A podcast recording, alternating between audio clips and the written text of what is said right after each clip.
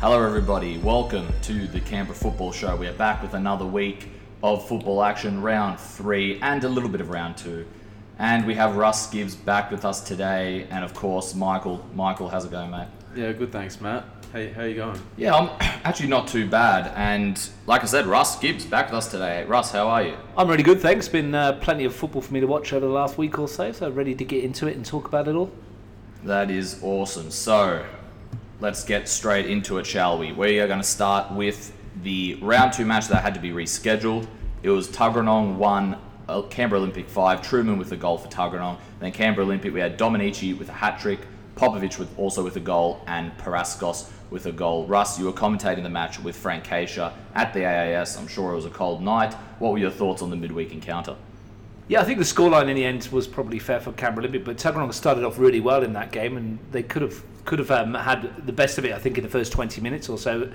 Uh, conversely, in that time they did concede. Stephen Dominici got his first goal of the season. I was giving him a bit of grief beforehand that he hadn't scored. Um, I was telling him it was bit six months or so that he hasn't got a goal because it's only been one game, but Yeah. obviously it's been ages since he scored. But you know, he shut us up in some style that evening with a couple of quick goals, and it turned at the start of the second half. I think Mitch Stevens uh, had his team quite well organised. It was only one 0 at the break, but two quick goals within the space of a minute or two from Popovic and Dominici, and that was the game over. Um, you know, I think they declared a little bit after Dominici got his third, but credit to Tuggeranong, they battled all the way to the end and they got themselves a well-deserved consolation goal, the first um, of his career for Harry Truman at that level. And I was at the women's game this weekend, which is Velcro v Tuggeranong, and that was on the pitch that that match was supposed to be at. And I do think they made the right decision by calling it off because it was quite patchy actually, and still. So imagine if the game played, it would be even even more patchier. But uh, do you think it's a credit to both these sides that even though they played the midweek match, they both came on and they both won, Yeah, considering with less rest? Yeah, in, in round three, Yeah. absolutely. I think it's um a, you know real credit to, to both teams, and I, and I think to be fair, Mitch Stevens had to juggle his pack a bit. He was missing a few players. He rested Sean Kiddie, um, only gave him the last 15 minutes before the game against Woden, specifically for the fact that he knew he was going to start him, and Sean hasn't got it in his legs at the moment um, to play two games in a week. So you've got to be judicious with what you're picking at the moment, and Mitch has done that. Uh, you know, they were disappointed to lose 5 1. That's a very good Canberra Olympic team. And to be fair, they came off the back of that round one loss to Belcon and they had something to prove as well. They can't afford to be losing many football matches at this stage of the season. And they went out there and they looked very good. And look, with a bit better finishing in the first half, they'd have had many more. Uh, it, it, it certainly was an interesting game to watch, and Capital Football reporter Evelyn Karatzis actually spoke to Robbie Cadnack straight after the match. So, after having your game rescheduled tonight from Saturday, did that set you guys back at all? Or did that benefit you guys in terms of preparation? Uh, preparation was pretty similar. Uh, if anything, it'll probably affect our preparation for the weekend's game. Mhm. Obviously, a shorter turnaround, but no, it was you know, And are you guys worried at all for versing Monaro this weekend? no, not at all. No? It's a game. You know, you certainly won't be catching us complaining about uh, too many games this year. so, Yeah, no, not with COVID. yeah, game's a game, mate. We'll take it. Yeah, of course. And is there anything you're going to focus on this weekend coming up? Just in, just getting better, just improving our performances. Mhm. Um, you know, tonight was in patches a little bit better than what we were in round one, but we've still got some things to work on. So, yeah, we've got some young guys, and we just need to try and mould them into playing the way we want to play, and you know, probably be a little bit more consistent for the whole game as opposed to patchy performances like we're doing at the moment. Mhm. And what are your thoughts on tonight's successful win as well? Have you got any comments you'd like to make on the boys' performance? No, look, w- one win doesn't really, you know, I don't get carried away with one win the same way I didn't get carried away with one loss. So it's a it's a better performance than what the first round was um, in many aspects, uh, but there were still things we need to work on. So similar mistakes to what we made in round one. So we'll be working on those. All right, very well done there, Evelyn. Now, next up, we have, like we are just talking about, Canberra Olympic, 3 1 over Monaro. Ihegi, Sparrow, Dominici with the goals. And then for Monaro, Ahmed Shaibu with the goal. What happened in this one, Michael? Well, it's a second win uh, in a row for Olympic uh, in a quick time span. As uh, you know, they won by uh, playing the way they always do, dominating possession and creating a ton of chances. I mean, due to the rescheduled match, uh, we have not talked about uh, Olympics since their first round loss uh, to to Belconnen, and you know, in that we said that Olympic uh, will look to bounce back quickly, and you know they, they've done that emphatically by scoring eight goals in their in their past two games, and Monaro have suffered now their third direct defeat in a row, three games, three losses. Uh, the previous two losses coming to uh, Canberra, Croatia, and, and Tigers FC. Uh, two talking points about the game was that uh, Jimmy uh, Cananares, Cana, Canaridis. Canaridis, thank you, side uh, played quite uh, well in the first two. However, uh, they did not necessarily uh, have that um, opinion uh, after after the final whistle blew uh, at O'Connor on Saturday afternoon. And uh, Russ, you commentated obviously uh, th- this matchup. Uh, you've commentated a lot of uh, Canberra Olympic uh, games so far uh, this season. Uh, what, what were your thoughts and uh, takeaways uh, from the matchup? You obviously commentated that one with uh, Frank Keisha as well. Yeah, we've been very lucky that the NPL guys um, have given us two games a week. enables us to see pretty much every team, and we've um, because of the rearranged midweek game, we've actually done all of the Olympic games. And um, to be honest, again, they, they played well on the weekend. Monaro Panthers were very good, um, and they were unfortunate once again to not get anything out of it. They've played three games now. They played Canberra FC. They played or Canberra Croatia, I should say. Keep saying Canberra FC. They played Tigers, and now they played Olympic, and they played well in each of them. And there was a real turning point right at the start of the second half in that game. Cesare Hegi had scored in the first half, his first goal for Canberra Olympic, an important one for him. His position, I believe, was a little bit under threat for the quality of Seb Woods and some of the other substitutes they've got there. So for him to get off the mark was really important for his own personal season. But right at the start of the second half, when the game was 1 1 after Lukman Bedsheimer got his first goal for the Panthers, Mitch Jervis Hamilton was clean through one on one in the first minute of the second half, and Roy Larkin saved his shot with his legs. Now, if that goes in, um, Panthers are 2 1 up and, and have the bit between their teeth, but it didn't. Um, and shortly afterwards, Daniel Sparrow scored from a really acute angle. Um, I I don't know how he managed to squeeze it in past Nathan Alfrink on the near post then, and after that, it was pretty much Panthers looking to chase and Olympic pick them off on the break. And Dominici once again got his name on the score sheet four in a week for him now, and uh, he's closing in on that goal a game record that we were talked about in the pre-season, where he's now only I think it's like 130 goals in 135 games. Yeah. Pretty phenomenal stuff. For the Panthers though, it's only one win in their- last eight, believe it or not. If you take into credit the last um, five games of last season, and they're a much better football side than that. They've got to win this season, this weekend. Um, simple as that. They go to Woden, uh, Woden Western. Well, Melrose Synthetic will be there with the Bar TV cameras, myself and Mitch Stevens, hopefully, uh, from 3.45 on Saturday. And it's a must-win game for both teams. Yeah, abso- absolutely. I was just going to say, you know, although we're looking at Monaro now in a situation where they've only got zero points, um, you know, they've had three of the toughest games you could you could ask for to, to open up the season, and though they've come away with nothing, um, I think that in each of those games they've actually displayed, um, you know, some some pretty uh, good performances. And like you mentioned, Russ, this game next weekend or this coming weekend, sorry, against uh, Woden Western will prove absolutely pivotal for uh, both teams. Yeah, I'm sure we'll talk about Woden Western in a bit um, with their game against Tuggeranong, but uh, the, yeah, both teams really need a win. Um, Panthers, I think, definitely the way they've played this season, they've deserved at least something.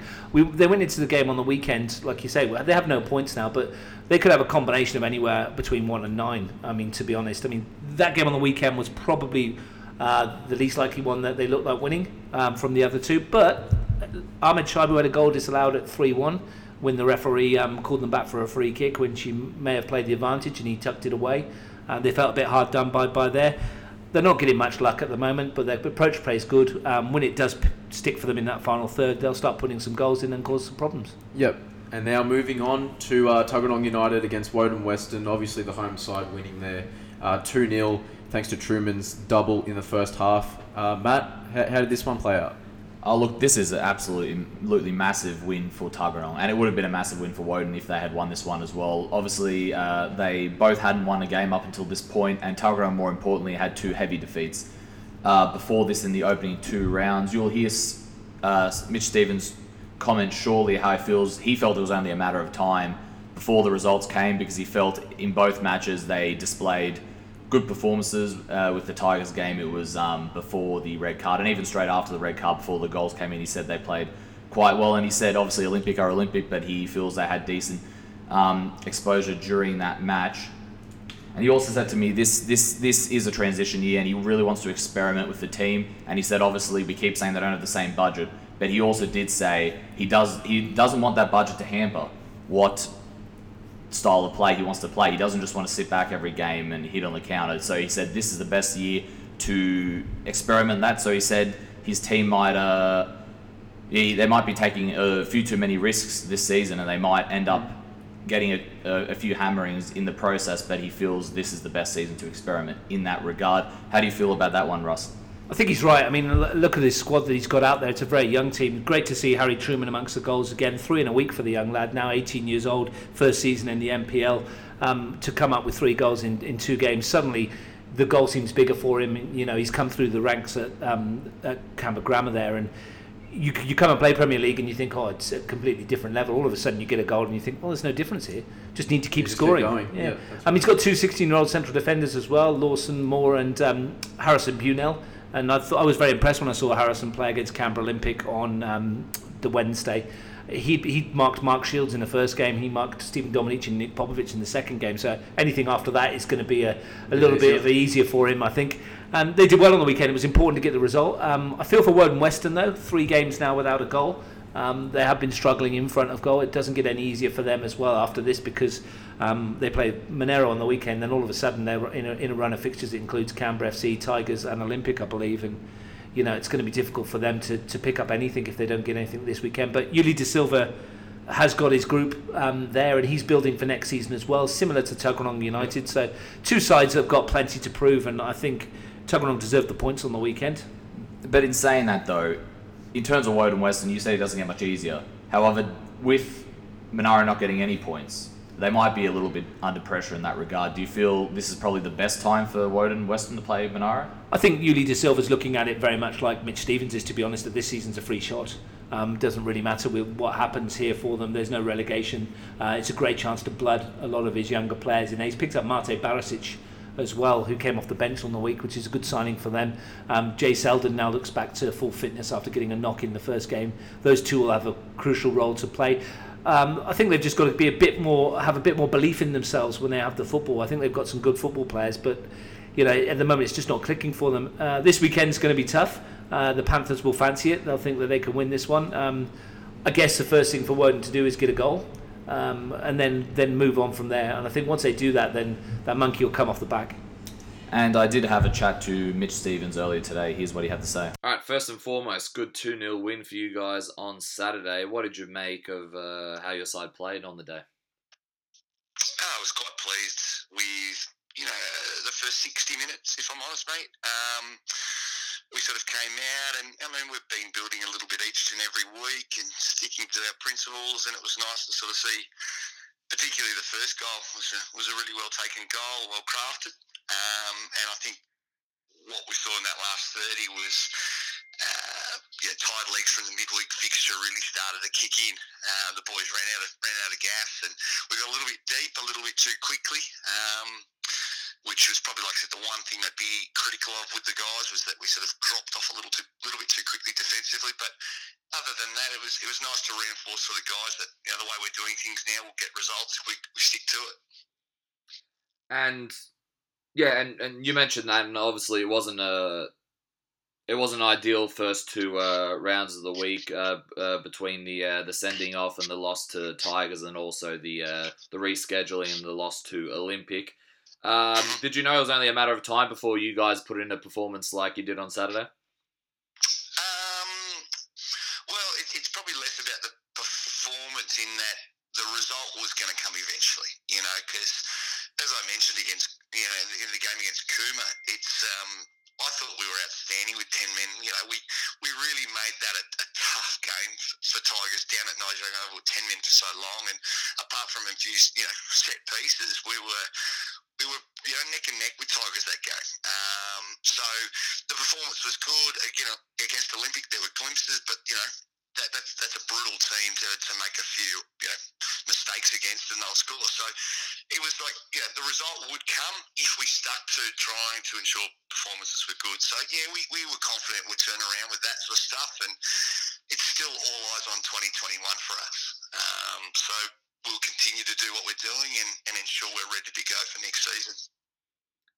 And you guys have a pretty big test next week against Belconnen. How do you think you guys will prepare for that one?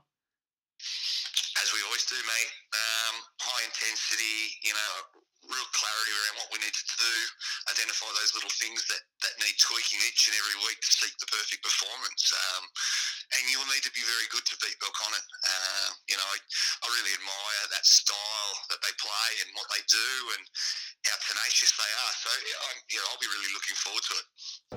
I also had a chat to Ulysses de Silva, and here's what he had to say.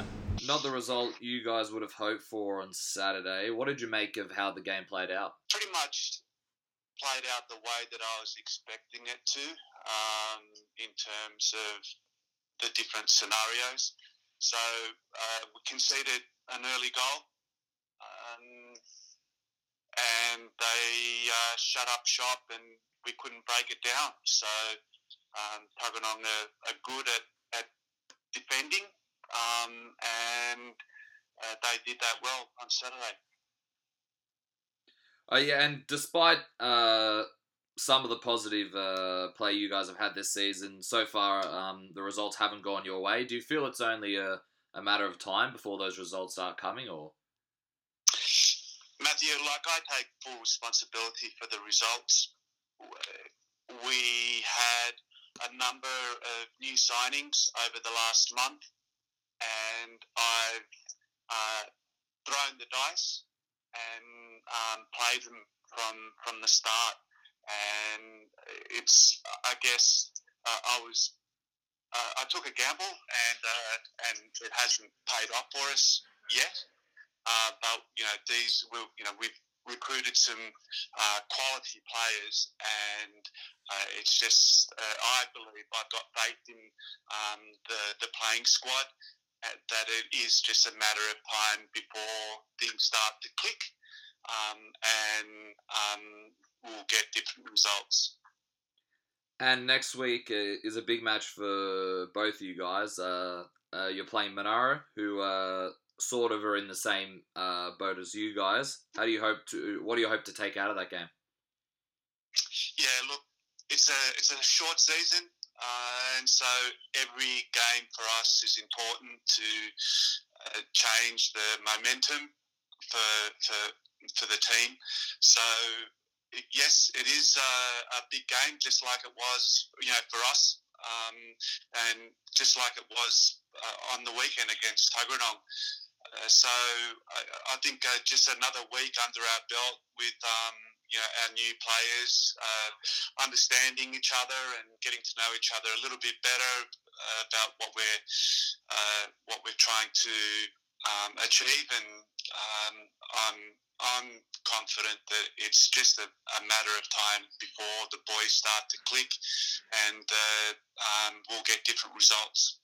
And next up, we had another massive matchup in NPL 1. We had Gungahlin United defeating Belconnen 3 1. Adams and Habtemariam and John with the goals for Gungahlin United, and Luca Flores with his third goal in three matches for Belconnen United. Michael, what happened in this one? I heard it was a feisty one. It was a it was a feisty one. It was a it was a great encounter. I um, had the pleasure of watching it. Uh, Gungahlin United were the better team in the first half, and that saw them open the scoring through a great goal uh, from Adams. Hit the underside of the crossbar. You know, one of those nice ones that just hit the underside of the crossbar, bounce down and bounce up to the top of the net.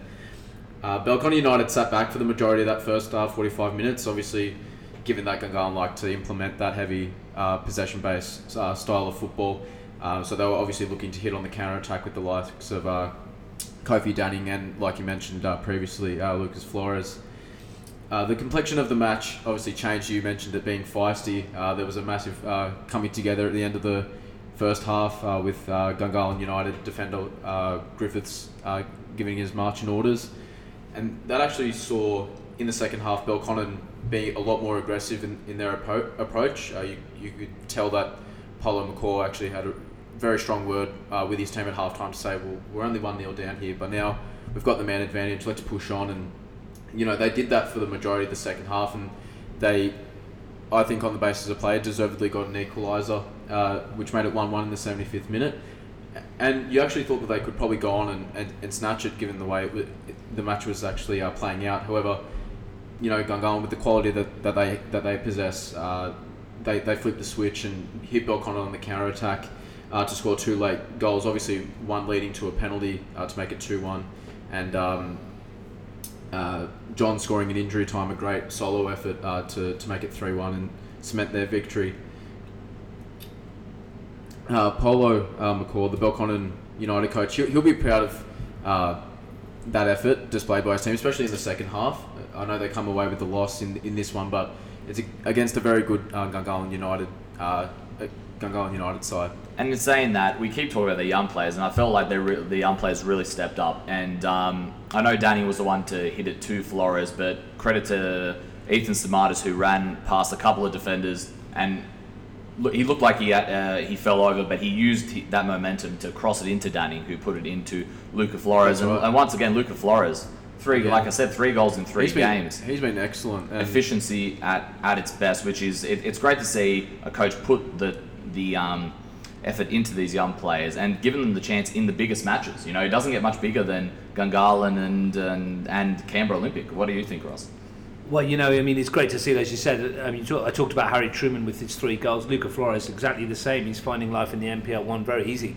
Um, he's scoring goals as if they're uh, going out of fashion, and that's great for Belconnen United because they need that.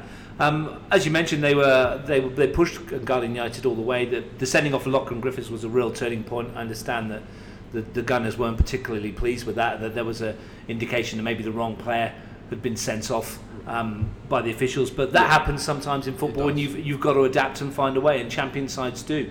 And uh, Marcel Munoz has got a squad there, which is phenomenally talented and gifted. His his bench is outstanding. And when they need to find a way, they find a way. And they did it last season, and they've done it this season again. And they're they're top of the table on goal difference at the moment.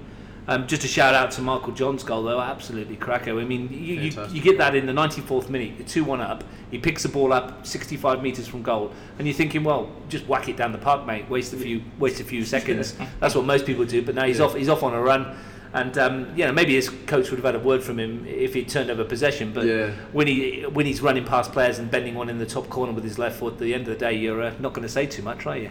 No, you're going to be very, uh, very happy with it. Uh, most certainly, if you're the coach. But big win for them. Big win for Gungahlin United. At one stage, it looked like they were going to drop points, and uh, in a short season, it's it's important that you don't. And now, now we see what Belconnen are made of. Two wins to start the season. Now they've got beaten once. It's it's uh, wait to see what they've got left in their locker. They lost Darren Bailey late on as well with a second yellow card, so he was sent off. He, he'll miss a week. Um, I understand that was a, an R7 for him. So not great from their point of view, but um, they'll bounce back. They've got a good, strong squad there as well, and you know, it just makes it nice and open again. We've we've gone in, which we'll talk about Tigers and Canberra FC in in Canberra, Croatia. I'll say it, I'll get it eventually right. He's done it again. Um, I the thought it end- was just me that got that. by, by the end of the season, I'll get it right. we've, ma- we've all made a few mistakes already tonight. It's okay. I mean, Canberra, Croatia won the game, which we'll talk about in a bit. But Yeah. that means after three rounds of capital football, we've not got a side that's won all three matches, and, and to be honest, that's that's quite rare at this stage of the season, of course.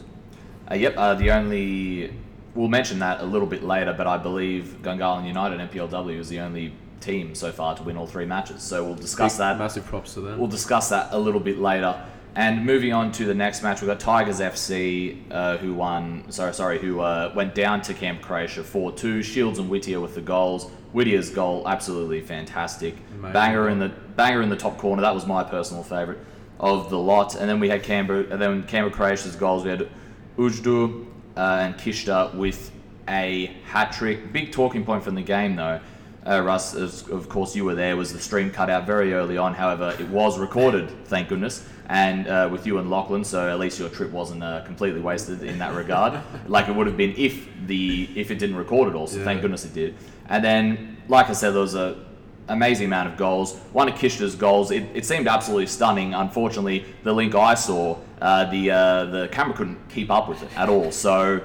I think that, that would that, that probably proves how great a goal it was if the camera can't keep up Look, with it. uh, if you've not seen it, tune in and watch the 90 minutes. It's well worth your time. Um, it was it was a fantastic game of football.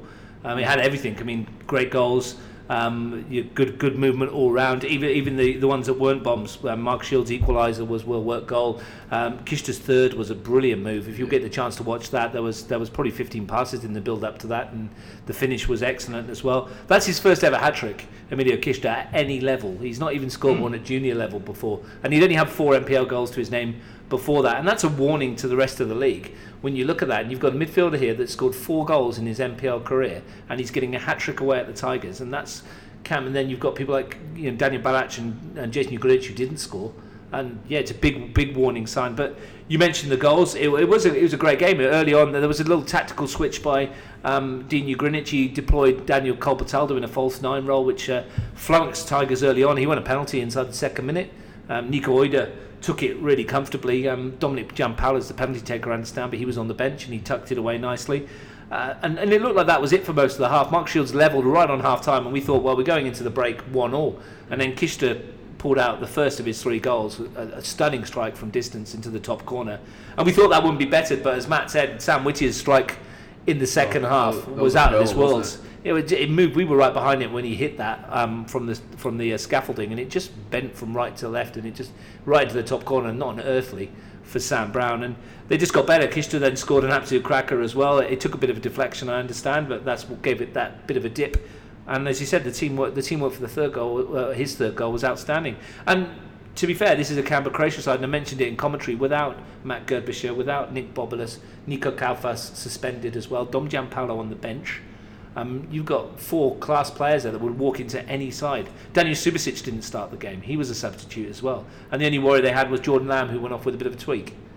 But yeah, they look in great form. Would you say that's a, a perfect way to um, get ready for the massive match against Olympic this week?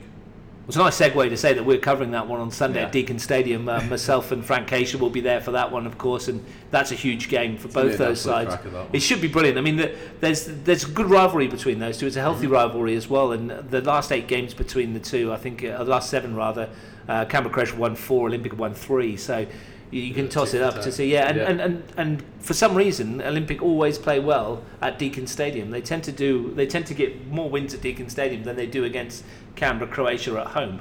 Um, it's just a it's a venue that they enjoy playing at. Both sides packed full of talent, and but just to go back to um, the game on the weekend, uh, Tigers weren't at their best. Uh, they still look dangerous. I think Ryan Grogan will be disappointed that they've conceded four goals. Shout out to Jacob Cole, poor fella. He ba- he was in goal for the under 23s as well, and they shipped nine in a 9 0 loss, and then he backed up and was beaten by four goals in Premier League, and he couldn't do anything about any of them, to be perfectly frank. It's not good to be a keeper, you know, to have played two games and you conceding 13 goals, is it? Well, I think to be honest, he's conceded the penalty and he couldn't do anything about it. Then Kishta's banged that one in the top corner. and You're thinking, well, you know, Madej's not going to get any worse than here. And then he goes and does that one in the second Yeah. half as well. Yeah. And you're thinking, well, what, what have I done wrong? To be fair, not much he could do. with- Absolutely nothing No. he could do with any of them, to be fair. Yeah. And quickly before we move on, in terms of Tigers, it's not the sort of preparation that would have liked heading into Gungahlin this weekend. So how do you see them going against Gungahlin quickly? Yeah, it's an important one for Ryan Grogan and his team. And, and again, um, I think it's not going to end nil nil. There's no way it's going to end nil nil. There's too much talent in those in both those sides. And yeah, it's a shame that it's on exactly the same time as the match we're covering because I'd love to watch that as well. So I'll definitely have the, the laptop up and running and keeping an eye on that one. If, if people are watching, the, we'll keep you up to date with that one if you're watching our game.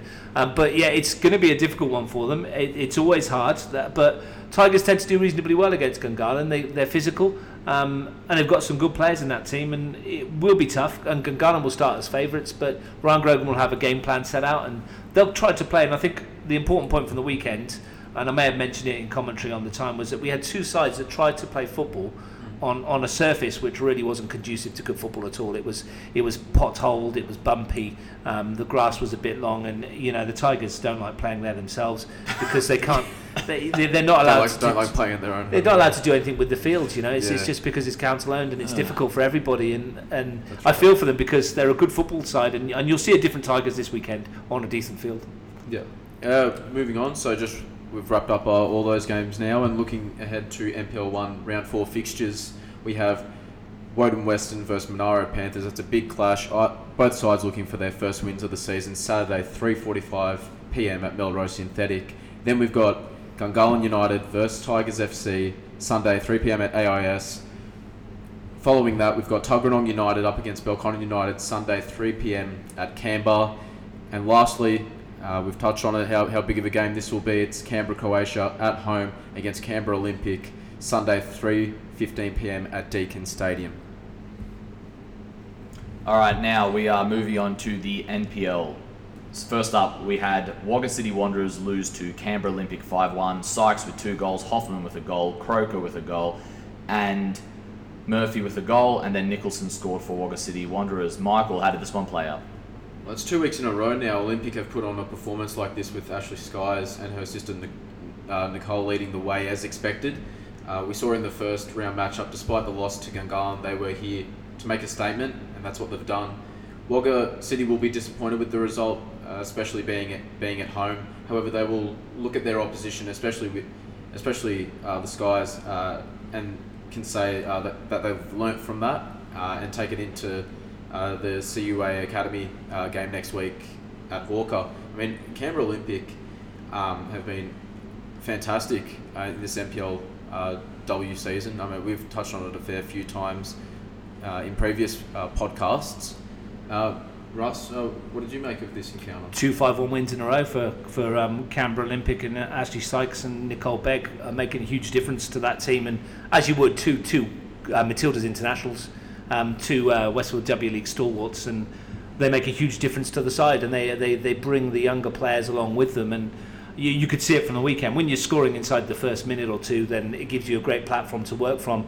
And you know, after they did that and they, they scored a couple in quick succession to go three up, there was no never really any doubt that they would take the points back to Canberra.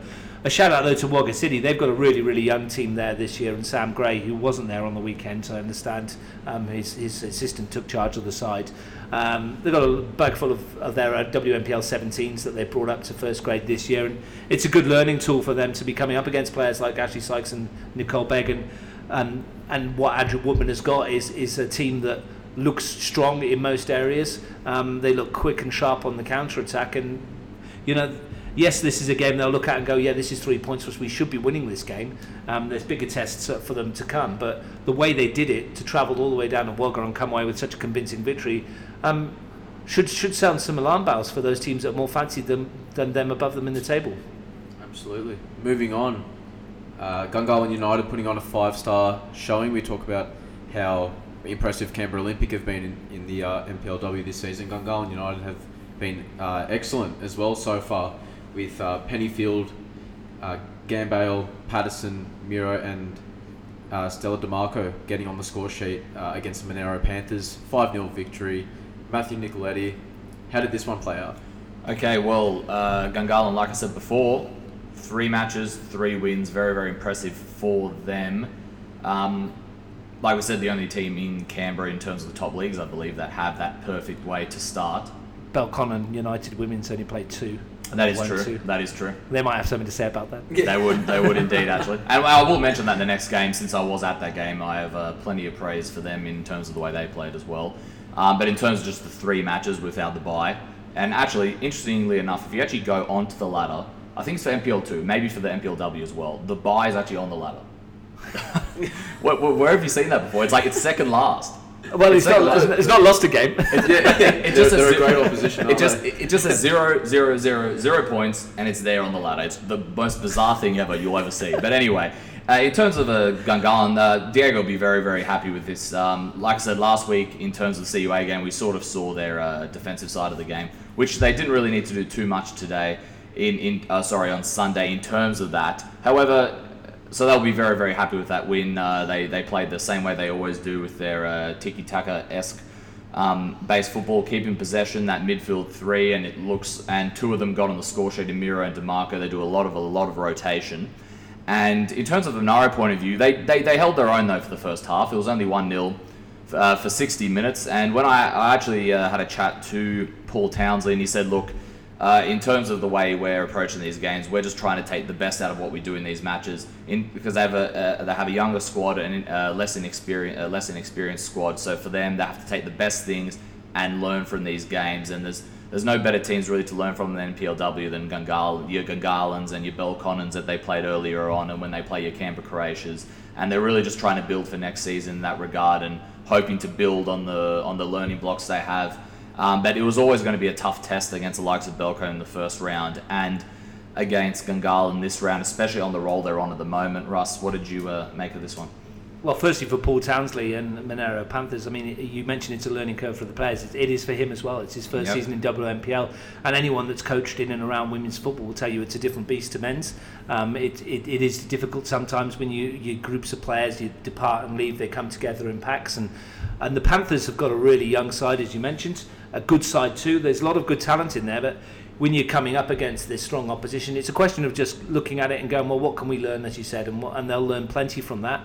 Um, pretty convinced that before the end of the season, Paul will have his style implemented on that side, and then he'll hope to keep those players together for next year. And he is building a great club culture at the Monaro Panthers there as well, which means those players want to stick around and want to play for him. For Gungahlin United, well, we saw last year that they pushed and got into the top four, and they kind of went out with a bit of a damp squib, to be honest. Mm-hmm. Um, and that would have disappointed them because I think they're a better football side than that, and they're showing it this this year, this time around, and they look the real deal. They've got the points in the games we expected them to get the points in. Um, when they start playing the sides that we're going, well, okay, here's here's your test. I think they'll be able to stand up to it. You mentioned the players they've got there. Saw a lot of them last year. Stella DeMarco was excellent last year as well. She's a year older. Uh, Tiana Miro, I think, was at the academy for a little bit as well, and she's come on leaps and bounds. They've got a very good football side. Um, Diego Iglesias is building something big at that Gungahlin, and they're looking like they want to emulate the men's team and get out there and get on top of the ladder. And it's it's it's a great club to be involved with right now, and I think they're going to go a long way this year. Yeah, just to touch on that quickly before we uh, move on to the next match. Uh, you, you said it there, Russ, uh, with Diego wanting to build something sort of similar to uh, the, the men's team. We, we know how good of friends uh, Diego and uh, Marcel uh, are. And they've, they've had this conversation um, numerous times, having spoken to both uh, men in the pre-season. They, they want to build a very strong culture uh, for both men's and women's uh, football, and their philosophy is very strong. And I think that's really um, showcasing out uh, on the football pitch for sure. Well, anyway, uh, moving on. Uh, Belconnen United obviously picking up a massive 9 0 uh, victory against Tuggeranong United. Brown and Fauna both scoring hat tricks. Matt Nicoletti, you commentated this one. You're becoming quite the uh, NPLW uh, commentator. Well, I I feel like I've just become a bit of the comedy man. I'm, I'm, I'm, I'm, I'm uh, adding just uh, little bits here and there, saying, "Well, I was surprised with that one." I think you've jibbed Tuggeranong there as well. Yeah. It's only- eight. Oh, my bad, my bad. Oh, geez, oh, well, that's my, my fault. I wrote this down. My apologies. Uh, Yeah, well, just to be clear, just that's Matt's fault. Hey, look, I own up to my mistakes, and I'm sorry for that one. Okay, but in terms of the game, look, s- like I said, I commentated on it. It was a, a typical, very, very dominant Belconnen performance with uh, probably Alexia Fauna as the star of the show, especially early on. She was fantastic with that hat trick. Uh, obviously, Brown also got a hat trick. She was also uh, very good, and her best goal, I would say, was probably her towering header. Absolute bullet. Ronaldo West jumps in there and just boom, bullet of a header into that corner. And uh, I also thought Vanessa Ryan was extremely, extremely good at left back. Um, she controlled that uh, left wing and uh, going up and down with uh, her teammate in in terms of Brown. They had fantastic link up play, I thought, and that they really caused havoc, especially in that first half down that left hand side. And she was very, very good defensively. I was very impressed with Vanessa Ryan in that regard. So she was one of the standouts of the match. Look, from a Tuggeranong point of view, it was always going to be very difficult, and in terms of that, it was always going to be a very, very hard prospect. But in terms of the early parts of the match, what they tried to do was they tried to keep um, their shape. And I'll, I'll be honest, they kept their shape quite well early on, and you saw Belcon and how they were going to uh, change in terms of that, and they kept pinging the ball left to right, left to right, and they were trying to um, trying to take Tuggeranong off guard in that regard. And the only issue with uh, that is Tuggeranong kept their shape, but the problem is when you've got quality with Belco, they can score from anywhere, and that was shown with that Alexia Fauna goal. That second one, just out of you know out of nowhere, and then straight after the second goal, the floodgates open. Unfortunately for Tuggeranong. And in terms of Monaro, they're going to be taking this in terms of a learning curve in that regard. Uh, is that the way you would look at it as well if you were Michael Aldred, um, Russ? Absolutely. I mean, you, you, you're playing the best team in the competition. I mean, at the moment, Ahmed Ugal sat there going, Anthony Jaggernick, who?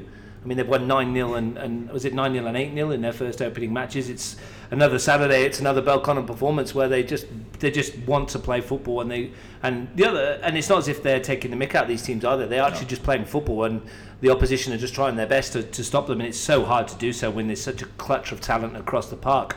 Um, you know, Alexia Fauna with a hat trick. That's five for the season for her already, and, and I know that she's having a, a little bit of a, a, a fun time with her brother at the moment, who's only got the one goal. He did score though from inside his own half. So we're having a conversation yesterday on Facebook about whose was better, Fauna's um, dipping effort there or. Adams from his own half, and he was like, "Well, you know, I don't have to go in the opposition half. You know, I just score, just score off the kickoff. It just, Yeah. but yeah, I mean, that must be great having a bit of fun around the, the dinner table with that pair when they're coming back, and you know, it, it, that's what it's all about. Um, but Belconnen United look look incredibly strong. We knew they were going to be strong anyway. I mean, it was just a question of how they would react to Anthony Jagrinic not being there. And you know, Ahmed's been around that club for a while now. He's seamlessly transitioned and they just rolled on. And as you said, the quality of the goals was fantastic. Mia McGovern's effort for her first goal for Belconnen United was a cracker. Um, the header from Jesse Rashart, brilliant. Um, and then Fauna's goals, which you mentioned. For Tuggeranong United, um, shout out to Rhiannon Daisley. They celebrated her 100th NPL appearance on the weekend. Yeah. Um, I've got her down as having 102, but you know whether or not my stats are right, who knows? but look, at the end of the day, it, it's all about celebrating those achievements, and it's a great achievement to play 100 games in in any grade. Um, to Absolutely. do it at the top level of women's football at, for that club, and she's one of three sisters there as well. So. Um, I think she's got the bragging rights over the other two in terms yeah. of appearances at the moment. Yeah, no, I realise that because uh, in terms of the uh, in terms of the team sheet. Uh, two of the, two of them started, and then Chloe came off the bench, I believe. And let's not forget, before we move on, in terms of Belconnen, let's not forget their defense. They've it was, some, it was the last year they only conceded like two goals or something in the league, or something ridiculous like that. So. Uh, people that are just uh, listening and don't know too much in terms of the NPLW and Belconnen United's dominance, that's what a lot of these teams will have to compete with. And let's not forget, uh, before we move on to the next match, it's a massive matchup against Gungahlin next week. Absolutely massive. I think this is where Gungahlin will say, "All right, we're here to play. This is uh, we're here to stay. This is what we want to do." It's a good point you make, Matt, because people talk about the goals and how great it is about the goals. But if you can keep a clean sheet, you're halfway there. You're not going to lose a football match, and that's what they built themselves on as a solid foundation down the years. We thought this year maybe it might be a bit different. They lost Bronte Pike, they lost Sally James from between the posts, they lost Lauren Keir. Um, it's made no difference. They for the players that they've brought in, they're just super solid at the back, and that sets the platform and the foundation. This weekend, as you mentioned against Gungahlin United, that'll be a test for them. Um, whoever wins that midfield battle, and you mentioned the, the youngsters uh, that were looking to play their tiki taka won't get quite so much time and space on the ball this weekend. So whether or not they can adapt as well, but I'm sure Diego Iglesias has got a plan up his sleeve, and that's well worth watching that game. If you get the chance to tune in, I think that will be an absolute corker. I certainly think it will be. And next up, we have Woden Western, who had a terrific comeback in the last five minutes against Canberra United Academy. It was 2 2. Miller Carton with a goal and McKenzie with the free kick in the dying minutes of the match, and then Grove and Giddis with the goals for Canberra United. How did this one uh, go down, Michael? I mean, you touched on it there, Matt. Fantastic comeback. That's what comes to mind uh, from Woden Western. They never gave up and they hung in there when everyone probably thought that they were down and out.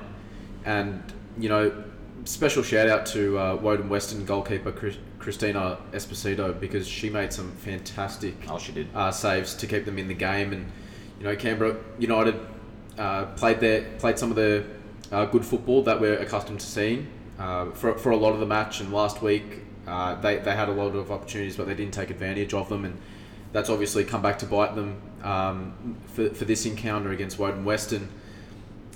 Scott O'Donnell will see this as a, as a key learning uh, experience in the way that if you don't take your chances and, and kill off your opposition, it goes for for any team or any game. If you're not going to take your chances when, when they're presented uh, to you. Um, the opposition can very well come back and, and, and bite you, and, and that was on, on clear uh, display uh, in, in this match.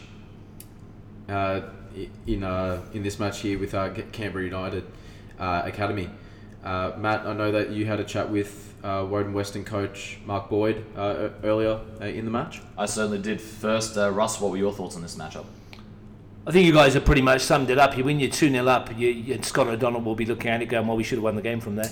Um, but they are a young group of, of, of, of, players there, and for them, this is, is vital that they can understand that a game goes for 90 plus minutes these days. and credit to Woden Western and Mark Boyd's team for putting the effort in. Sarah Whitfield scored their first goal. She's been a stalwart of that club for ages, and Alex McKenzie, who's been playing a bit of a football in the in the boys WNPL this year as well. So she's been coming off the bench and she scored that free kick. She makes a big difference to that football side when she's playing. For Woden Western, it's a great point. I think they've just proved that they can they can compete and. Um, to come from behind from 2 0. I guess the talking point from that game that most people would, would, would have noticed was Haley Taylor Young um, playing in a defensive midfield role. They've dropped her in as a number six this year to give her a bit more of a learning experience. And this is a player who scored 35 Premier League goals right. last season. And you talk about taking your chances, and there's one in the side that if she's up front, she's probably banging a few of those in. But it's more important they see at the moment for her to develop her game, develop her all-round ability to make her into a more all-rounded footballer. Um, it's surprising to a lot of people when we're seeing it, but obviously Scott O'Donnell sees what they're doing every week in training. And I've said this before, we we only see the end product on a Saturday afternoon at 90 minutes and we make our judgment based on what we see there. We don't see what happens during the week and the training sessions and everything that they're doing. And I understand they're doing it for a reason, but it's, a, it's definitely a talking point. And like Michael said, I had a chat to Mark Boyd earlier today. Good comeback yesterday from your side. Uh, what did you make of your team's overall performance? Uh, look, we started off slowly in the first half, but we sort of got into the game in the second half. Um, just a slow start, um, but we improved in the second half, which was pleasing. And how happy are you with the way your side uh, bounced back after last week's defeat to Olympic and, of course, the start of the game where you guys went down? It showed some great resolve and determination. Yeah, absolutely. We did show some great resolve, um, but I just like like us to start off a bit better in that first half. We seem to treat the first half as a warm up rather than really attacking the game in the in the first half. So much better uh, second half, but we need to improve on our first half um, performances. Do you think the first half performances have anything to do with just everyone's, you know, general rustiness, you know, since it's only been like two weeks since everyone's been playing competitively again, sort of thing, after COVID, or? Yeah, there's, that's a possibility. Um, you know, an interrupted pre-season makes it difficult, but as I said, all the teams are in the same boat. I think we probably just need to start off a little bit better than what we have in the last two games but you know, it's pleasing for them to come back in the second half. Um, it was a really good effort in the second half to score those two goals to make it an even game. And you guys have the opportunity to, like you said, start uh, the first half well next week against Monaro. How are you guys going to approach that one? We'll be approaching it like any game we do. We'll, we'll have a look at Monaro and see how they're particularly playing, and work on work on a few things that we need to improve in, improve on, and then we'll go from there. I also had a chat to CUA Academy coach Scott O'Donnell earlier today. All right, so uh, not the result you guys would have been looking for. What did you make of how the game played out? Yeah, I mean, I think uh, I was I was really disappointed with the with the end result. Um, first half, I thought we played played some good football. We created lots of chances. Um, but as I said to the girls after the game, you know, it's a learning moment for them. But you, can't create the chances we created and not um, and pun- not punish teams. And full credit to Woden, they um, they kept working, never gave up, and then once they got that goal, they got a sniff, and uh, then we were on the back foot. So it was um, yeah, good learning moment for us. Disappointing, but you know we've got to um, we've got to bounce back and you know, we played some. I thought we played some good football during parts of the game, and um, yeah, didn't we didn't take our chances, and I mean the game should have been put to bed by half time. I thought, um, but you know that's that's the way it goes. In in terms of scoring goals, do you see it as an improvement uh, from last week? Not saying you guys didn't create the chances because you hit the post quite a few times, but if if you guys does it sort of show if you guys have that sort of tenacity like you guys did in the final games last in the final moments last week that you will your team will score those goals? Well, I'd like to think so. I mean, the fact is we're creating chances. I'd be more concerned if we weren't creating those chances. So the fact that we're creating chances is good. Uh, getting into good positions, um, and um, but we've just got to we've got to put them away. And, and full credit to, to their keeper as well. Yesterday, I thought she pulled off some great saves. Um, but you know, we've just got to be a little bit more clinical and maybe a little bit more composed in front of goal. And next week, you guys take on Wagga. Uh, what are you planning to try and take out of that game? The Wagga game? Yeah. Yeah, no, we we we just focus on what we're trying to do. We we have um, things that we're working on in training, and we want the girls to um, try and implement them during the game. And you know, our job is, or our job, mine and Eddie's job is to is to prepare the girls as, as best we can for each game, and and give them challenges and see how they go. And um, they're only young; they're gonna they're gonna make mistakes. But what we've got to learn to do, and it's easier said than done, is try to get the girls to, to learn from their mistakes and and improve as players, as individuals, but also also as a team. And being a, a relatively short season, it um, doesn't give you much time to to get working together as a team because, as you know, we lost a few players last year, but it's a great opportunity for the girls and getting opportunities. All right, before we move on to the fixtures for next week, Russ, I believe you wanted to say a few words about Vicki Linton. Yeah, good to see that Vicki Linton's been brought in as a Canberra United head coach. Comes off the back of the chat we were just having about the academy. Uh, she's got a lot of experience in women's football and been given the job, and it's a tough task to replace Heather Garriock and, and, and the Canberra United side, which last year um, probably underachieved from their point of view, didn't make finals. And look, we, we look at it here in Canberra, and we do support a winning side. We love a winning team, and there's a lot of pressure on that on that role. It's been over the past few years. It's been a role which they've expected to get to finals football. They're expected to challenge for the championship, and it just didn't happen yeah. for Heather when she was here. And I understand. I know at the start of last year when I spoke to her just prior to um, doing some stuff for Fox that she was disappointed with um, the turnover of players. That she lost some that she thought she was going to get and it didn't. It put her behind the eight ball, so to speak, from the start. So, Vicki Linton, it's going to be hard for her, obviously, with COVID and everything, to be able to start to attract players. You don't know what the season's going to be like next year. We don't know where the fixtures are going to be, who she's going to be able. Yeah, who she's going to be able. But we wish her luck, and we welcome her to Canberra as we do with uh, anybody who comes here to play football and be part of our game in this region. And let's hope there's an announcement soon on the W League's uh, progression. And next up, we have NPLW round four fixtures. We have Belcon United versus Gungahlin United. Like I said, like Russ said, also that's going to be an absolutely, absolutely cracking match. Saturday, 3 p.m. at Hawker Football Centre. Definitely check that one out on Bar TV Sport if you can. And, and then we've got the uh, women's derby of the Canberra Olympic versus Canberra Croatia match. That one is on Saturday, 3 p.m. at O'Connor Enclosed. Then we've got Monaro Panthers versus Woden Western, Saturday 5:30 p.m. at Riverside Stadium. That one will be on Bar TV. Jeremy McGahn and myself on the call there. Also, shout out to Jeremy. Um, if you want to have a quick uh, read of the wrap ups, uh, have a check of his NPLW wrap up, and I believe it's Lachlan Roberts with the NPL wrap up on the uh, Capital Football website there. And then we've also got Canberra United Academy versus Wagga City Wanderers Sunday 5:50 at the Hawker Football Centre, and Tuggeranong is facing the bye. All right, moving on to NPL two. First up, we have Wagga City Wanderers who defeated Brindabella Blues 3 0. Stevens, Allen, and Pinney with the goals for Wagga City. Uh, this puts them on seven points, undefeated for the season.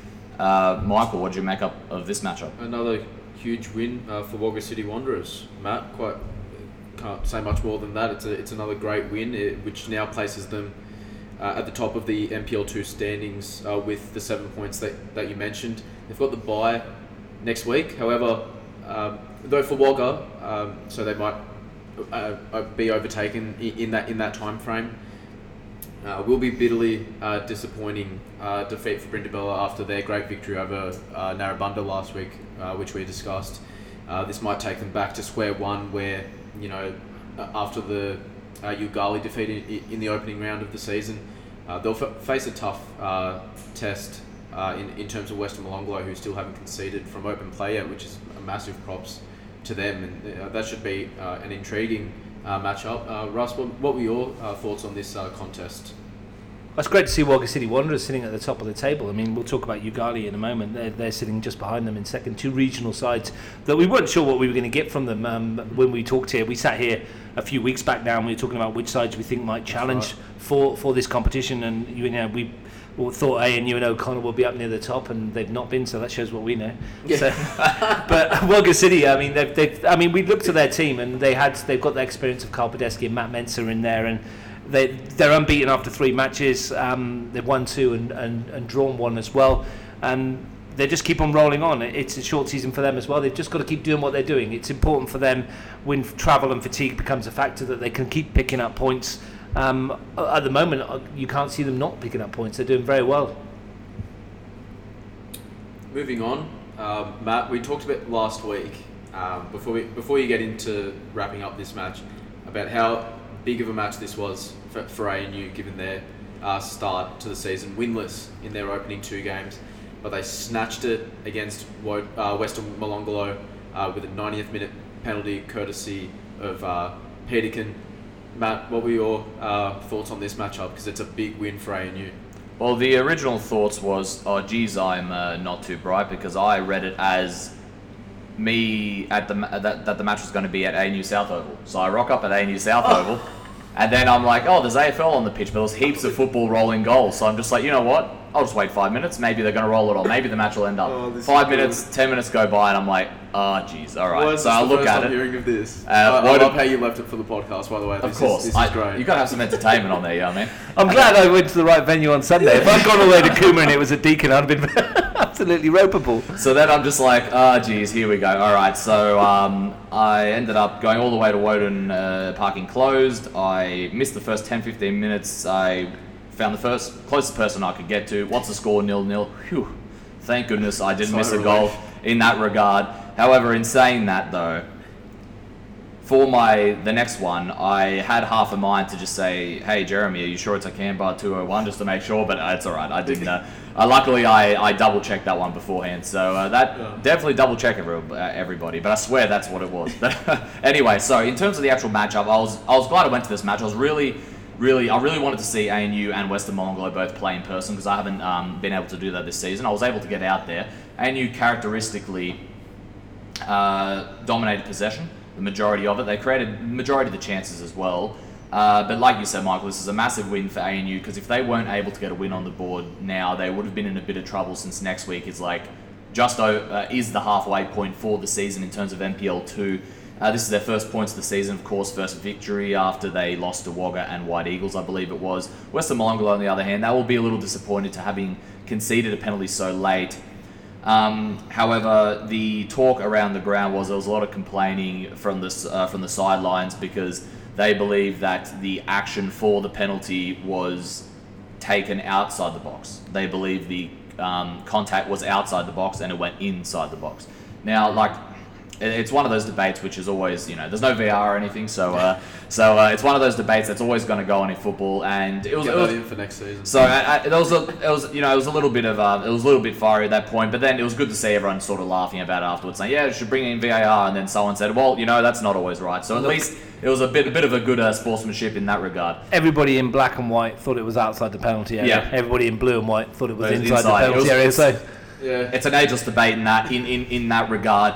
However, Western Molonglo, like you said, haven't conceded from open play yet, which- I think is quite incredible. I sort of uh, them to uh, like them to um, Belconnen, and obviously we all know what happened in the matchup against Gungahlin. But before that, they're they're sort of the the more pragmatic team. They look to build from the back first, and I think that is a, a good weapon to have because not a lot of teams. I said this for Belco last week, but not a lot of teams in the competition have that sort of defensive capability. So if you can make it to the finals, you have a different, uh, a sort of an X factor that no one else really has. So in terms of Ned Jeans' side, uh, they'll be, despite not being happy that they lost this match, they'll be happy with their defensive effort.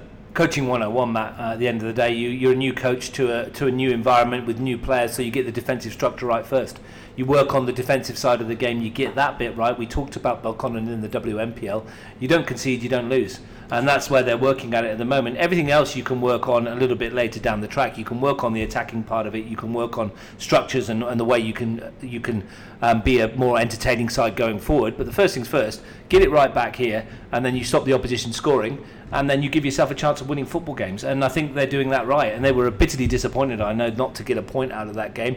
Um, as you said, huge star relief for ANU. They'll they'll feel that they've got one under the um, under the belts now, and they'll probably feel they got lucky to get that with the result that they got. But you know, win's a win for them, and it just means that we've got to throw a blanket over those first six or seven sides in that NPL two ladder, um, because anything could happen between now and the end of the year. And don't forget the buy as well, who's also on the ladder. Sitting sitting ninth, just above uh, above Narrabundahs. Poor You see? You see it? I could see it on the ladder in front of you. Poor old, poor old Narrabundah. Oh, jeez. Anyway, uh, uh, before we uh, I move, uh, introduce the interviews, um, uh, former Monaro Technical Director Adam Furch actually made his first start for Woden Western at fullback. He was uh, he br- brings a lot of experience to that side, um, so that's um, a good notch uh, for that side. What do you think about that one, Ross? Yeah, that's an interesting one. I didn't hear that one. So that yeah, he brings a lot of experience in that. Again, another defensive player, someone that knows the game, someone that can read a game well, and, and more importantly, can probably communicate to across his back four as well and bring a lot of experience to it. And as I said, Ned Jeans is getting the defensive side right. Haven't conceded an open play yet, and they'll be hoping that that continues. And like I said, I had a chat to uh, Jim Dawson, the ANU coach, uh, straight after the game. Uh, close match today. Um, it's safe to say that you guys control most of the possession, however, of the game. What do you make of your team's performance? Well, we're very happy with how we went about the game. We had talked about making sure that we controlled the ball as much as we could, um, and we and we did that, and we kept uh, sticking at trying to play positive football. And uh, this is your first points and first win of the season. Is this the catalyst you think you guys need to uh, kick on for the rest of the season? Well, if you look at the same two games that we lost, we, we lost the same two games last year. Um, so I'm not. We weren't worried at all. Um, we go. We talked amongst ourselves, and we always go out to win every game we play. So that hasn't changed. And uh, you guys have Queanbeyan City next week. How are you guys going to be preparing for that one at home? Uh, oh well, we've we've um, got a lot of players coming back uh, from injury now, so we're getting stronger and stronger. Uh, and um, yeah, again, a lot of change at Queanbeyan. Not sure what to expect, but um, no, we'll get a couple of good training sessions in, and we'll be ready. And then I also had a chat to Western Molonglo coach Ned Jean straight after the game. Uh, close match today, uh, penalty in the dying minutes though. Uh, what did you make of your team's performance overall? Uh, overall, I think we, we got pens in our own half just a little bit. Um, after the first 15 minutes was quite quite good. Um, we're quite a quite a structurally sound team. Um, we got stuck in a little bit. Um, I think our tenacity uh, and our and our work rate was probably the thing that kept us in the game uh, for most part. And look, unlucky again with like the uh, with the penalty, but uh, that's the way the cookie crumbles, and uh, we'll come back stronger for sure. And you mentioned your uh, your team's work rate. Uh, what I've noticed so far is you guys have been very solid defensively. Only the only goal you've conceded, of course, is a penalty. Does that give your side a bit of an edge? Because you see teams uh, that are very solid defensively. You see it with Belco and NPL one, like it just gives them that extra bit of an edge that some teams don't have. Do you feel you guys have that? Yeah, I think um, coming up against some of the the better uh, attacking teams like uh, like your uh, O'Connor and like uh, like your ANU today, um, I think. Uh, coming into games, it, it, it, puts them on the back foot early, knowing that um, our back four are always going to be always going to be super solid, and we've got uh, so much depth in that position that we can we can afford to rotate people and not have to worry about conceding. So. And this was uh, Adam Furcher's first start, I believe. Uh, was it? Is it this season? Uh, what did you make of his performance?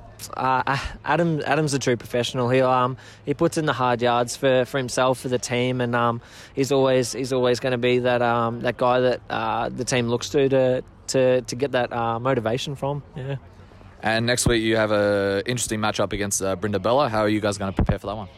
Um, we'll look to we'll definitely look to sit uh, a lot more higher up the pitch, um, and we're gonna probably push on a lot more uh, than we did in this game because I think um, structurally and um, uh, more like composed than uh, than Brindabella will be with such a they're such a young team. But you can never ride a team like Brindy off. Um, they they got the win last week four one against a team that we beat two 0 so uh, you can't ride them off.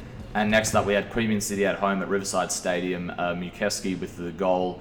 1 0 win, massive win for them over White Eagles. Michael, what do you make of this one? It's a it's one of those fixture fixtures uh, that's circled on the calendar uh, for NPL two. Uh, I talked talked about obviously how great O'Connor Knights versus White Eagles is, and Queanbeyan City versus White Eagles is is absolutely no different. Uh, it's obviously a great win for for Queanbeyan City, uh, given that, uh, which puts them uh, just under Wagga and six points in the table, uh, defeating last season's uh, league winners in, in White Eagles. It's another statement victory uh, for them as they beat one of the big boys from last season. If, if, if, they can get another win next week, this time against ANU, it would put them in pole position at the top of the table uh, at NPL two. And it's not the on the other side of the coin. It's, it's not the result White Eagles were, were were looking for. As we mentioned, it's it's to one of their arch rivals. You never never like losing to your arch rivals. Let me tell you that. Um, it was it was a very close match. Um, you know, uh, I still expect White Eagles to be competing uh, in, in, the final series, obviously, given that they were the premiers last year, and, and they're still a very solid uh, outfit. Uh, like we mentioned um, after the uh, after the next match, I'm really intrigued to see what uh, to see White Eagles test Yoogali, who have had two great results recently, which we'll obviously get into next. and it's a great statement victory by beating uh, White Eagles, uh, you, you always want to knock off uh, those uh, those games early on in the season, get those tough ones out of the way, especially uh, given the history behind uh, the fixture. You, you, I, I just want to mention this. I saw on I saw on Snapchat the, the victory celebrations in the um, in the Queanbeyan change room. Yep. Let me tell you, they were loud. I, I, I, I, I did see that as well. And quickly before we move it on to Russ, in terms of White Eagles. Um, yeah, they didn't get the result, but they're still in it. They're still fourth.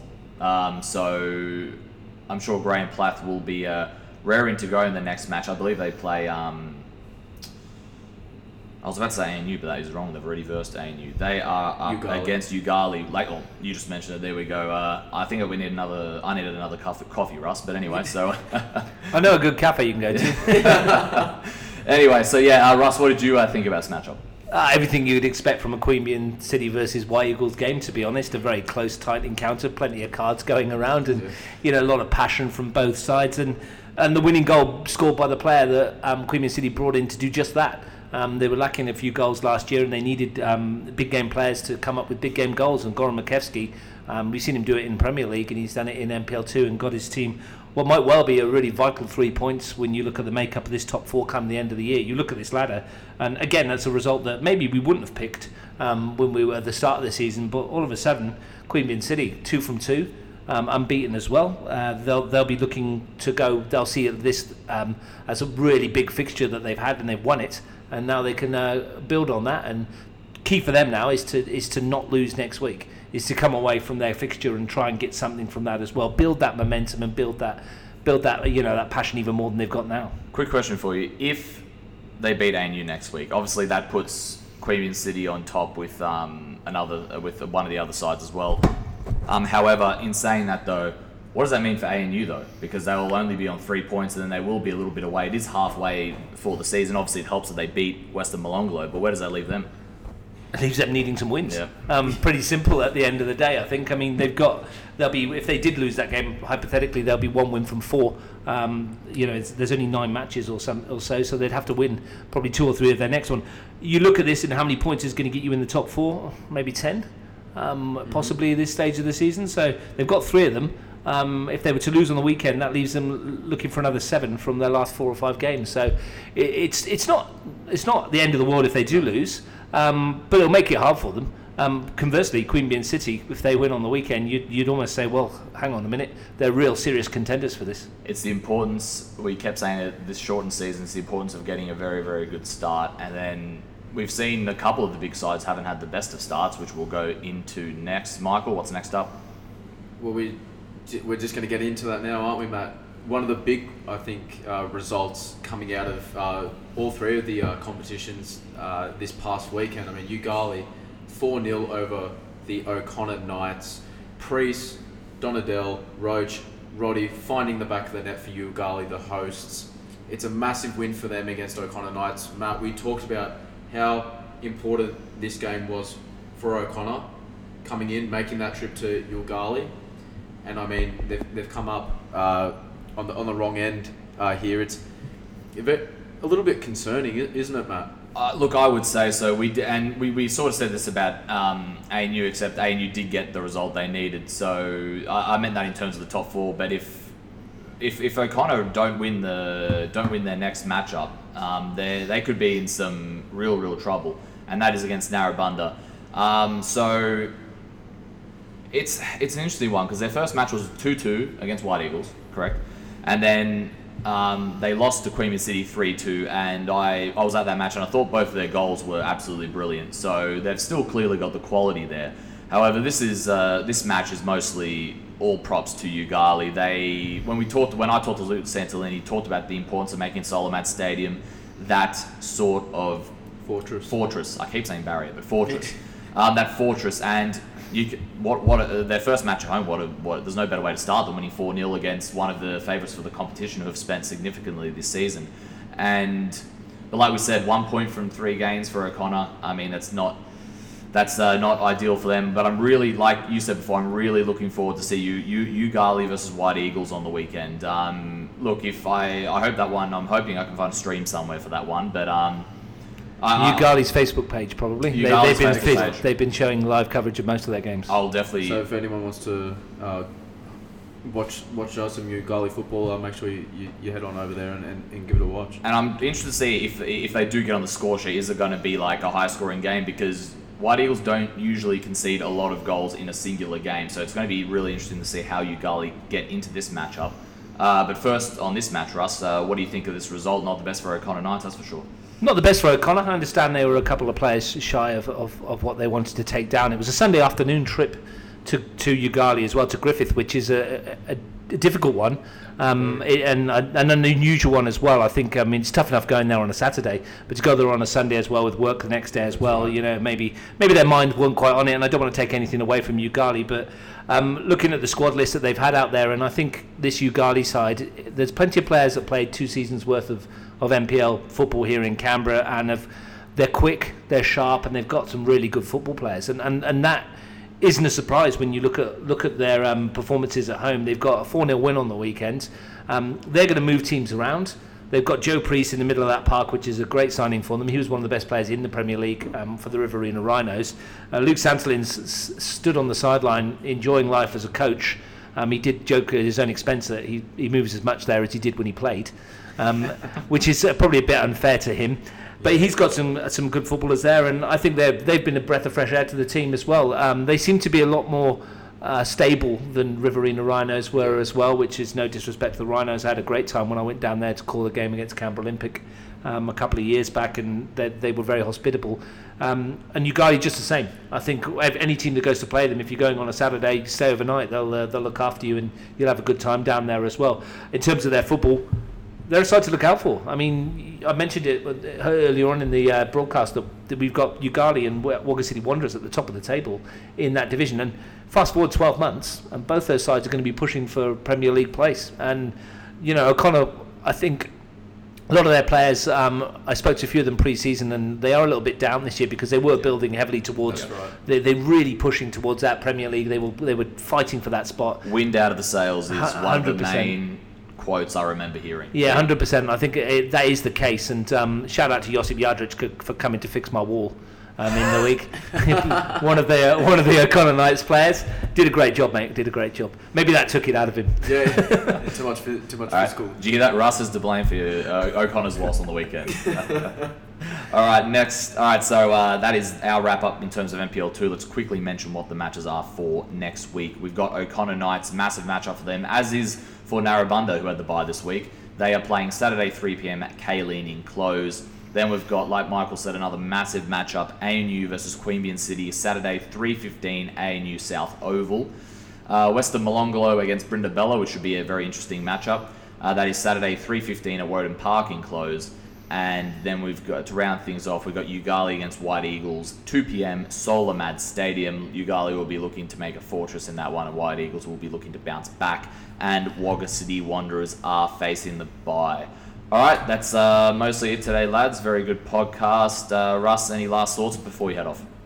just great to have more football again and we were watching it on the weekend there was bags and bags of goals and the standard of, of, of goal scoring is getting better and better I think and just a, uh, a shout out to the goalkeepers out there keep your heads up because there's not a lot you can do about some of these finishes it must be quite galling for them to watch it all on video all the time and we're, we're going how great's this finish how great's that finish but shout out to all the keepers looking forward to it this weekend Do you want to quickly plug the matches you're doing again this weekend? yeah, Saturday, um, Melrose Synthetic, Woden Western versus Monaro Panthers. You can join myself and Mitch Stevens if he gets a leave pass from his house to uh, to come and do that one. Um, looking forward to that. And then Sunday afternoon at Deakin Stadium, uh, Canberra, Croatia versus Canberra Olympic. Got there in the end. There you go. Michael, uh, any last thoughts before we uh, wrap up? Yeah, well, I mean, you didn't get to touch on, you know, uh, my state league. Oh, jeez, team. here we go. How did you go? How we, did you we, go? won- we won. It's it's three from three to start the season. I mean, we were talking about some of the some of the teams that have gone unbeaten throughout their first three games of the season. I just want to Which make a little which plug. team is this, Michael? Canberra City. Canberra City State, League. Yeah, State League One reserves. Did you score? The competition. No, I did not. No, I, did, I didn't score Well, that's this disappointing. weekend. But we're looking at the bigger picture here. We got the we got the W. That's what it's all about. Three out- three wins out of three. I'm enjoying it. Uh, I'm loving being back out on on the uh, football pitch. It's great. Well done, mate. Three from three. That's good. We'll put you in there next week as one of the unbeaten teams. Now you realise what you've done now is that you're going to get beat on the weekend. Yeah, well, I hope jinxed no one yourself. from yeah, I hope no one from uh, Yass is hearing this because now they're just gonna, you know, you know. Are you- are you going to wanna- Yass? Yes, we're traveling to Yass. Away to the Redbacks. Yeah, yeah. Good venue. You'll enjoy that. Yeah, it's gonna be uh, it's gonna be a tough one, but um, no, I'm looking forward to it. Well, let me be the first one to say good luck for this weekend, considering Oh, you've just thank jinxed your team according to Russ. So. We'll see. We'll see what kind of uh, you know, obviously what kind of mood I'm in. Uh, next podcast, uh, I'll I'll provide you the details of how our trip to Yass went. All right. Hopefully a good one. Hopefully a good one. All right, thank you very much, lads, as always. And stay tuned. Look on Bar TV. Everything should be up. There's plenty of commentary, plenty of articles, and of course, plenty of audio clips and podcasts from this thing. Thank you very much. Thank you to Evelyn for sending in her interview. Thanks to Russ. Thanks to Michael. And thanks to everybody else. We are M&M Podcast with the Canberra Football Show, and we will be back next week, Tuesday, 5 p.m. Thank you very much.